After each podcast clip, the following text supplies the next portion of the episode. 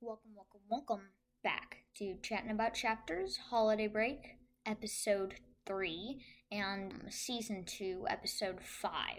So today, um, I'm going to be reading actually my favorite Christmas book of all time.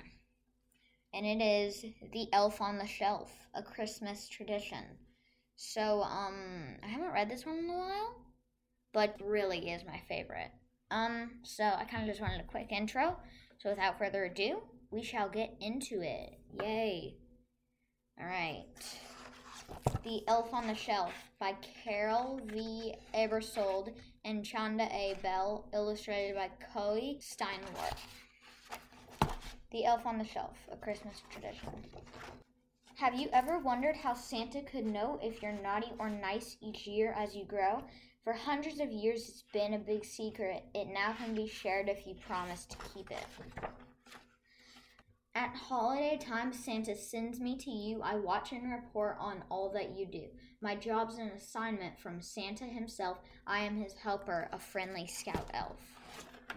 The first time I come to the place you call home, you quickly must give me a name of my own. Once you are finished, my mission can start. What will you call me, Markle or Zart? Will it be Fottle, Criddle, or Clyde? Frisbee's cute too, but you must decide.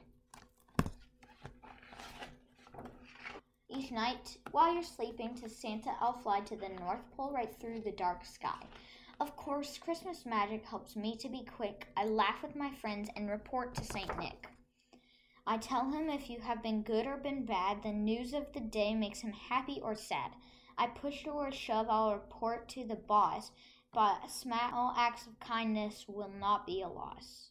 In the car, at the park, or even at school, the world will get out if you broke a rule.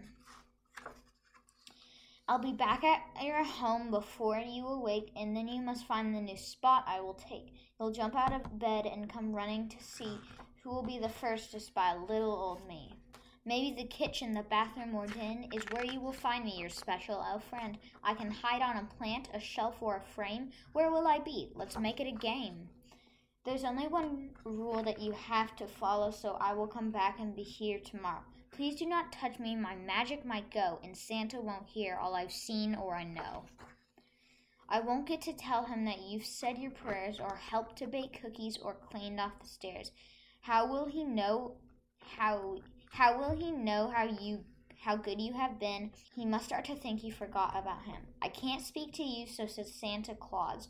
All of us elves have to follow his laws. I'll listen to you. Tell me your wishes. Would you like a game or some tiny toy dishes? The gleam in my eye and my bright little smile shows you I'm listening and noting your file. The final decision was Santa now rests. What do you think? Will you get your request? The night before Christmas, my job's at an end. The rest of the year with Santa I'll spend. So blow me a kiss and bid me farewell. I'll fly away when I hear Santa's bell. Of course I will miss you, but wait till next year when the holidays come, I'll again reappear. Until then, I wish every girl and each boy a Christmas of peace and a year full of joy. So now in the back of the book, there's this contract where you fill out what your name is, and there's a bunch of stuff. So I'm going to read that too. This tradition began for the Wilson family on December 1st, 2011. We welcomed our elf by choosing the name Popcorn. And that's all. So I really like that book because it really is a fun Christmas tradition. And it, it's really just fun. I'm going to rate it five bookmarks because, first of all, it's rhyming, and I love rhyming books, rhyming picture books. And um, second of all, it is short enough that I can read it on this podcast. Third of all, it does explain a fun Christmas tradition that me and my family have, maybe other families that listen to this have. That is all. This was Chatting About Chapters. I'm Jack, and I will see you later. Goodbye.